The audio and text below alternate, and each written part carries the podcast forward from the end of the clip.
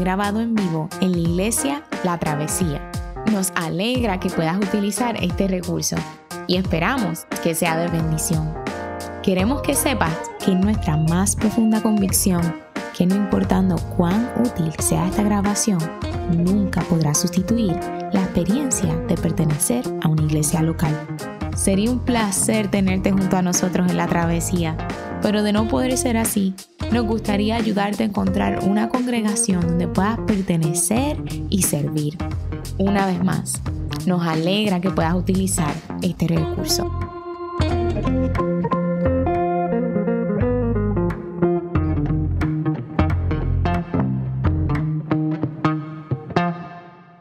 El día de hoy comenzamos en la travesía lo que en la tradición cristiana se conoce como la época de Adviento. La palabra Adviento viene de la frase en latín eh, Adventus Redemptoris, que en español se traduce como la venida del Redentor. Por siglos, la iglesia cristiana ha reconocido este, este tiempo de Adviento como un tiempo de anticipación y de expectativa espiritual para la celebración del nacimiento de Jesús. Y yo quiero que pienses en esto. ¿Por qué anticipación? ¿Por qué expectativa? Porque los seres humanos somos por naturaleza movidos por la anticipación y la expectativa. Dios nos, Dios creó así. Eh, siempre estamos anticipando fechas importantes, y viviendo con la expectativa de lo que va a venir después. Eh, a mí me pasaba cuando estaba en el, en el seminario estos tres años que mm, cuando estaba todo el semestre pendiente a las fechas para hacer trabajos del seminario. Fecha, fecha, fecha, fecha. Cuando se acababa el semestre, esos tres días después de que se acababa el semestre, estaba como grumpy, como en casa, como que no sabía qué hacer. Y luego alguien, me encontré con un compañero del seminario que me dijo que le había dado un ataque de ansiedad. Y entonces caí en cuenta que esto es algo normal, muchas veces para estudiantes, el tú acabar un ritmo de estudio y porque siempre estás con la expectativa de lo que viene después, lo que viene después, lo que viene después, cuando se acaba dice, ¿y ahora qué hago con mi vida? Ahora, entonces es como que tú tomas un tiempo en lo que dice, ¿cuál, ¿cuál es la próxima expectativa? ¿Qué debería estar haciendo? Ah, debo estar descansando. Ok, y te preparas para eso, porque somos gente, Dios nos creó así, con expectativa, con anticipación. Eh, y si somos honestos con nosotros mismos, podríamos admitir que muchas de nuestras mayores frustraciones respecto a nuestro trabajo, respecto a nuestras relaciones, son producto precisamente de expectativas insatisfechas. Mucho de nuestro enojo y frustración con quienes somos, con nuestra carga laboral, y con nuestras relaciones tiene que ver con eso, con que anticipábamos algo, con que esperábamos algo, algo que al final eh, no se cumplió. Y la palabra de Dios reconoce esto. Y nos dice que ese enojo, que esa frustración, que esa desilusión con quienes somos, es consecuencia de algo que ha estado mal en nuestro mundo desde el principio. Y que es a causa del pecado que las cosas no son como deberían. Nuestra relación con Dios se ha roto. Y esa relación rota ha dado lugar a un mundo roto. Pero la respuesta de Dios a esa relación rota no ha sido destruirnos, sino preparar un plan para restaurar esa relación rota. Es por eso que en los primeros capítulos de Génesis, el primer libro de la Biblia, Dios comienza a trazar un plan para enviar un Salvador que lo va a arreglar todo. Dios le promete a Eva en Génesis 3:15 que ahora todo está dañado, pero un día va a venir un descendiente de ustedes, un descendiente tuyo, Eva, que va a arreglar todo. Este texto en Génesis 3:15 es un versículo que precisamente los teólogos llaman un protoevangelio. Es decir, es un adelanto de la buena noticia de la obra de Cristo, que encontramos justo en los primeros capítulos de la Biblia. Tiempo después, En el capítulo 12 del libro de Génesis, Dios reafirma su promesa con un descendiente de Eva llamado Abraham. Dios le promete que un día se arreglaría todo por medio de su descendencia, que por medio de sus descendientes iban a ser benditas todas las familias de la tierra. Está la promesa de Abraham, casi mil años después. Esa promesa de Abraham, de esa promesa de Abraham, llegamos al pasaje que estudiamos la semana pasada, en el que Dios confirma su promesa con el rey David, un descendiente de Abraham. Dios le dice a David que de su descendencia saldría un rey eterno. Pero ahora, casi 400 años después de esta promesa a David, las cosas han cambiado. La anticipación y la expectativa por el cumplimiento de esas promesas está casi perdida y el pueblo está desilusionado. Y no es, para menos. Alrededor del año 740 antes de Cristo, Israel ya no es lo que era para el tiempo de David. La nación está dividida, ha sido dividida. El imperio asirio es cada vez más grande, más grande, más grande. Han conquistado prácticamente toda la región. Y para hacer el, cuento sencillo, el, el pueblo judío es prácticamente son vasallos del, del imperio asirio. Eh, así que hay una mucha desilusión. El pueblo de Dios se pregunta, ¿habrá Dios olvidado su promesa al rey David? ¿Habrá Dios olvidado su promesa a Abraham? ¿Habrá Dios olvidado su promesa a Eva? La gente de Judá y Jerusalén se sienten como muchos de nosotros nos sentimos, enojados, frustrados, anticipando y esperando cosas que al final parecen no cumplirse. Y es en ese contexto que Dios llama a un profeta llamado Isaías para enviar un mensaje al pueblo. Y este mensaje, en este pasaje que acabamos de leer, trata de contestar a la pregunta, ¿por qué tenemos esperanza en la venida de este rey? Eterno. Como hablamos de la vela de la esperanza de hoy, ¿en ¿por qué tenemos esa esperanza? ¿Qué es esto distinto y especial que tenemos en la esperanza del nacimiento de este rey que puede sostenernos cuando, cuando, sostenernos cuando esperamos, cuando experimentamos pesar y desilusión? Dios está reafirmando sus promesas al pueblo de Israel. ¿Por qué tenemos esperanza en este rey? Porque tenemos esperanza en este rey, en Cristo porque su luz ha resplandecido, porque sus méritos son suficientes, porque su paz ha venido a reinar. Su luz, sus méritos y su paz. Primero, tenemos esperanza en Cristo porque su luz ha resplandecido. Y este tema de la luz y la oscuridad es predominante en los primeros versos del pasaje de Isaías que yo leo. Comienza diciendo en el verso 1, a pesar de todo, no habrá más penumbra para, los que, para la que estuvo angustiada. Y luego dice en el verso 2, el pueblo que andaba en tinieblas ha visto gran luz. A los que habitaban en tierra de sombra de muerte, la luz ha resplandecido sobre ellos. Isaías comienza declarando la realidad de que nuestro mundo es un lugar oscuro. Y el mensaje del Evangelio es que a menos que Dios se haya revelado a través de su Hijo, no hubiera habido luz para, para nuestro mundo.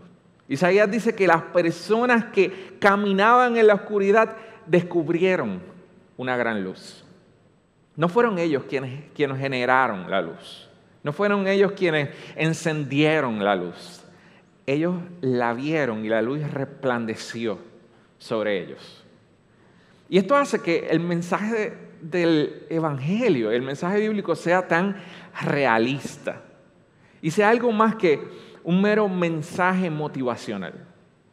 Porque si yo me fuera a parar aquí a darte una prédica motivacional, yo te diría, pues es cierto que estamos en un tiempo de oscuridad, pero las cosas no están tan mal, es solo que tú tienes que aprender a esforzarte y a ser positivo y a buscar lo positivo aún en tu oscuridad.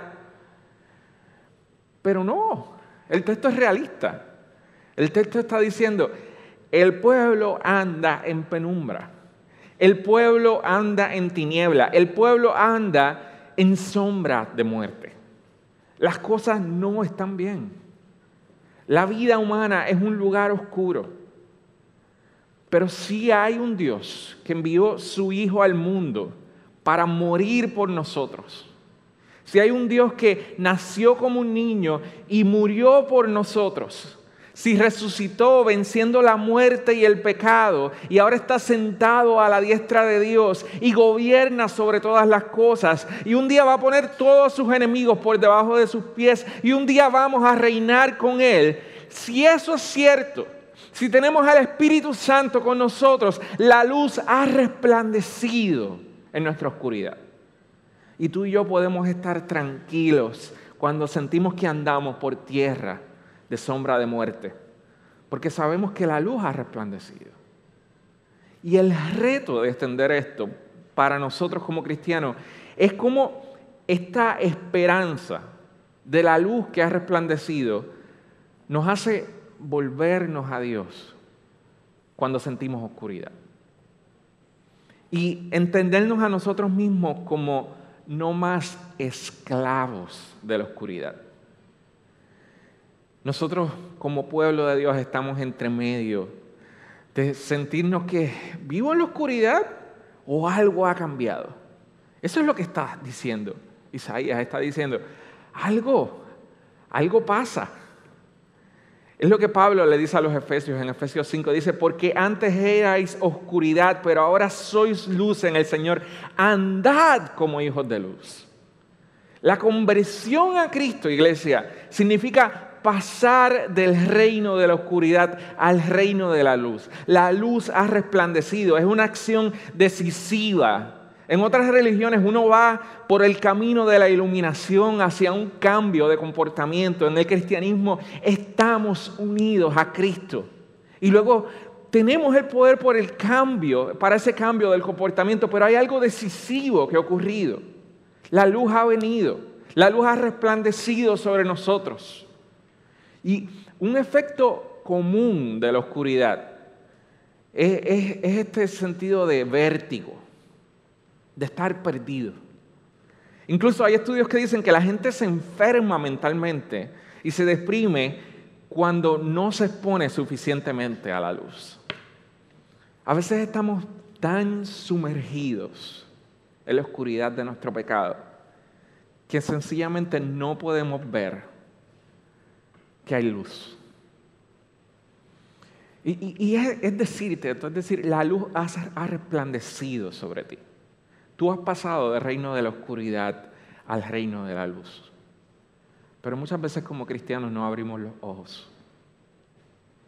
Y necesitamos a gente, rodearnos de gente que está en ese reino de la luz, que nos ayude a ver que ya no vivimos en la oscuridad, Necesitamos amigos, necesitamos relaciones íntimas que nos digan, ya tú no estás en la oscuridad, ya tú estás en el reino de la luz. Tú no puedes seguir así. Tú no puedes seguir esclavo de las mismas cosas. Es, lo que hace la vida cristiana distinta, es lo que hace ese proceso de santificación. Es decir, hemos vivido, estamos en el reino de la luz, ya no estamos en la oscuridad, no podemos seguir adictos a las mismas cosas. No podemos seguir adictos a, viviendo como aquellos que no tienen esperanza. La luz ha resplandecido. Y esto es uno de los temas principales de la, de la Biblia. La luz vino, pero los seres humanos amamos la oscuridad más que la luz. Porque la luz de Dios no es relajante, la luz de Dios es aterradora. Expone nuestra imperfección. Nos llama a un cambio, nos llama a abandonar la oscuridad pero la luz también es gloriosa. La luz da vida. La luz ha resplandecido sobre nosotros. No solo tenemos esperanza en Cristo porque su luz ha resplandecido, sino porque sus méritos son suficientes. Y cuando digo que sus méritos son suficientes, me refiero a que algo ha sido hecho por nosotros, por los méritos de Cristo. Hay algo que ha sido hecho por nosotros y lo recibimos precisamente en Navidad como un regalo. Mira cómo comienza diciendo el verso 3, dice, multiplicaste la nación, amontonaste, aumentaste su alegría. Se alegraron en tu presencia como con la alegría de la cosecha, como se regocijan los hombres cuando se reparten el botín. ¿Quién multiplicó la nación? Él. ¿Quién aumentó la alegría de ellos? Él. ¿Y qué hace el pueblo? El pueblo se alegra y se regocija repartiéndose el botín. Sigue diciendo en el verso 4, porque tú quebrarás el yugo de su carga, el báculo de sus hombros y la vara de su opresor, como en la, en la batalla de Madián. Yo no sé si a ustedes les suena esto de la batalla de Madián, pero esto es una referencia a la batalla en Madián. En, Isaías está trayendo a la memoria de sus lectores el tiempo en que Dios liberó a los israelitas de, eh, de, los madianitas a través de Gedeón en el libro de jueces. Y para librar la batalla, antes de derrotar a los madianitas, Dios hizo que Gedeón enviara a todos los que parecieran ser sus mejores guerreros a su casa para enseñarle al pueblo que la salvación de ellos no tenía que ver con la agilidad o el poder que ellos tenían, sino en la gracia de Dios. Es decir, los méritos de Dios son suficientes. Y entonces sigue diciendo en el verso 5, porque toda bota que calza el guerrero en el fragor de la batalla y el manto revolcado en la sangre serán para quemar combustible para el fuego. Isaías sigue enfatizando, la liberación que va a traer Dios va a ser por sus méritos. El pueblo, ni el ejército, por bueno que seamos, va a tener que hacer nada para contribuir a ella. Al punto de que vamos a coger las armaduras, al punto de que vamos a coger los mantos que se usan para la batalla y los vamos a usar para hacer fogatas. Entonces, si los méritos no son ya del pueblo, ¿De quién son los méritos? Los méritos son de un niño. Isaías dice en el verso 6, porque un niño nos ha nacido, un hijo nos ha sido dado. ¿Quién es este niño? Y la soberanía reposará sobre su hombro. Y se llamará su nombre admirable. Y es interesante los adjetivos que se están usando aquí. Porque no se están usando adjetivos que solamente se usaban para la realeza. Hay algo especial en este rey que viene. Es un admirable consejero. Ah, eso puede ser un rey. Es Dios poderoso. ¿Cómo?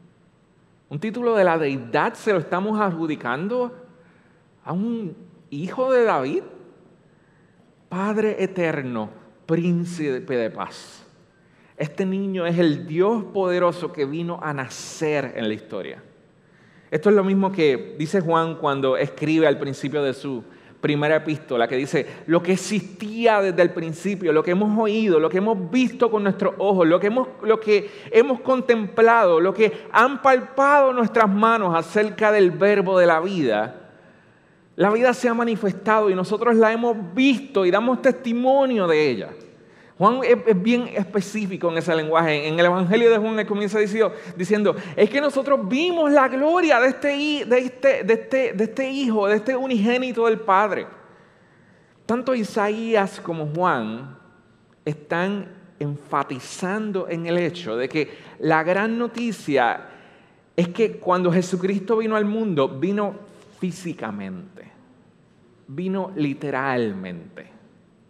Juan dice lo que hemos visto con nuestros ojos, lo que hemos palpado con nuestras manos. Isaías dice, todo esto es posible porque literalmente Dios viene a nosotros en una persona. Ahora, ¿por qué tanto énfasis en el hecho de que venga literalmente? ¿Por qué tanto énfasis en el hecho de que lo hemos palpado, lo hemos tocado? Porque si el mensaje de la Navidad, iglesia, es solo valores sobre cómo tú y yo deberíamos vivir, si el mensaje de la Navidad es solo una invitación a que tú y yo seamos generosos y bondadosos con nuestro prójimo, porque hay una luz que sale de nosotros. Entonces el mensaje de la Navidad no es un mensaje de esperanza, sino un mensaje aplastante, un mensaje deprimente. Porque tú y yo sabemos la oscuridad que hay en nuestro corazón. Nosotros necesitamos a alguien que venga y nos salve. Pero si como dice Isaías, un niño nos ha nacido, entonces ese niño no solo nace, sino que ha nacido por nosotros. No solo vive, sino que vive por nosotros. No solo muere, sino que muere por nosotros, en nuestro lugar, como nuestro sustituto, como nuestro representante por nosotros para hacer lo que tú y yo no podíamos haber hecho por nosotros mismos. Resucita por nosotros, para que nosotros podamos resucitar a una nueva vida. Hay un predicador inglés que se llama John Stott, a mí me gusta mucho, y él dice algo, él dice, el concepto de la sustitución está en el corazón tanto del pecado como de la salvación. Porque la esencia del pecado es que el hombre se ha sustituido a él mismo por Dios. Pero la esencia de la salvación es que Dios se sustituye por el hombre. Isaías dice, un niño no ha nacido, sus méritos ahora son nuestros méritos. Él es admirable consejero. Él es Dios fuerte. Él es Padre eterno. Él es príncipe de paz.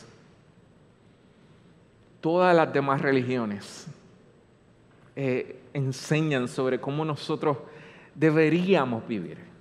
Y el bienestar y la salvación humana descansan en seguir esa enseñanza sobre cómo, cómo nosotros deberíamos vivir. El cristianismo es todo lo contrario. Lo que haces no es lo que te salva, es lo que hace Jesús. Entonces la pregunta es, ¿puedes ver el día de hoy, entrando a Adviento, la historia de la Navidad como la historia de un regalo? Romanos 8 dice que no hay condenación para los que están en Cristo Jesús. No porque hayamos hecho un buen trabajo, no por nuestros méritos, no porque tengamos mucha fe, no por nada de lo que hemos podido hacer, sino por la obra de este niño que nos ha nacido. Y esto es importante porque no podemos definir ser salvos ni ser cristianos simplemente como un cambio de carácter. Estamos en el proceso de ser como Jesús.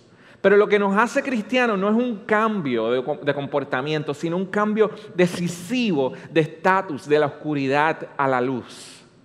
Y ese cambio no depende de nosotros. El crecimiento cristiano no es una lucha para obtener el favor de Dios. Ya hemos sido favorecidos por los méritos de Cristo. Sus méritos son suficientes para ti para mí. Tenemos esperanza en Cristo porque su luz ha resplandecido. Tenemos esperanza en Cristo porque sus méritos son suficientes. Y por último, tenemos esperanza en Cristo porque su paz, su paz ha venido a reinar.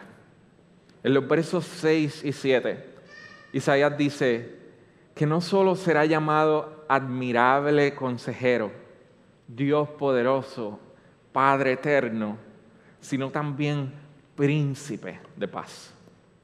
Y sigue diciendo en el verso 7 que el aumento de su soberanía y de la paz que Él trae no tendrán fin. Lo curioso es que nosotros como gente moderna eh, leemos la palabra paz en un texto como este e inmediatamente la psicologizamos o la espiritualizamos. Eh, y pensamos solo en paz interior eh, o en calma. Pero el término que se, está usando aquí en griego, es shalom, es una palabra judía que significa plenitud, significa florecimiento completo. En la introducción a la predica yo hablaba sobre cómo eh, la palabra de Dios reconoce que las cosas no son como deberían ser en nuestro mundo. Aquello que anticipábamos y esperábamos no se cumple porque precisamente esa paz ha sido rota. Precisamente porque Dios creó nuestro mundo para vivir en ese shalom, en esa plenitud absoluta, en ese florecimiento completo. Y el pecado es una disrupción de esa paz de Dios, de ese shalom de Dios. Así que cuando el profeta habla de que este Mesías va a traer paz en la tierra, está hablando de una restauración de esa paz. Donde había pobreza, ahora va a haber prosperidad. Donde había enfermedad, ahora va a haber salud. Donde había muerte, ahora va a haber vida y donde había una relación rota con Dios, ahora va a haber reconciliación. Hace unos años yo leí una historia eh, sobre un monje judío que visitó una escuela eh, de mujeres y preguntó si les podía dar a la escuela una conferencia sobre el hinduismo. Le dieron permiso y unos días después el monje hindú regresó con otros dos monjes, se sentaron en el piso y el monje eh, hindú le dio una charla sobre Dios a las mujeres. La charla terminó hablando de Dios como un Dios trascendente, lejano e inaccesible, mientras los humanos estaban perdidos en la oscuridad. El monje paró de hablar y las mujeres gritaron, ¿pero qué pasó? Siga hablando, siga hablando. Y el monje les dijo, es que nuestra religión para aquí.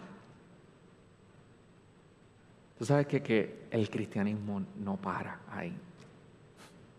El mensaje de la Navidad es que nuestro Dios no deja al hombre perdido en la oscuridad nuestro Dios no, deja al hombre perdido en su desilusión. Dios envió a su Hijo como un perfecto representante, como un perfecto mediador.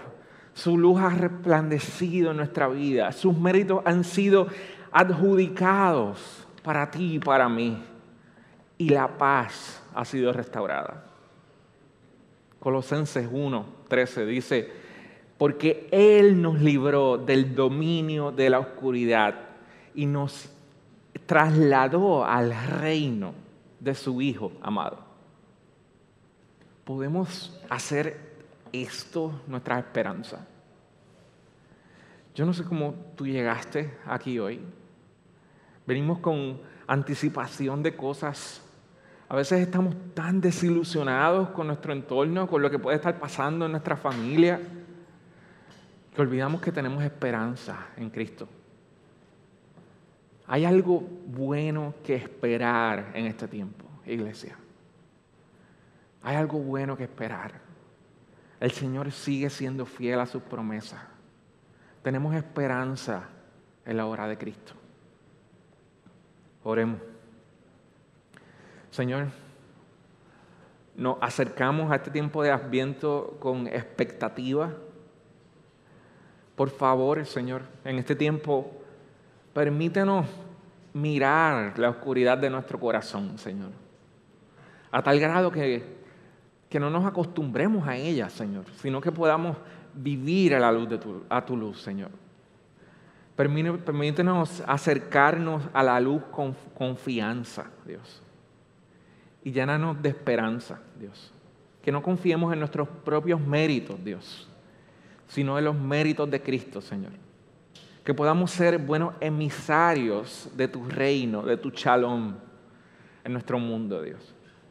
En el nombre de Jesús oramos. Amén.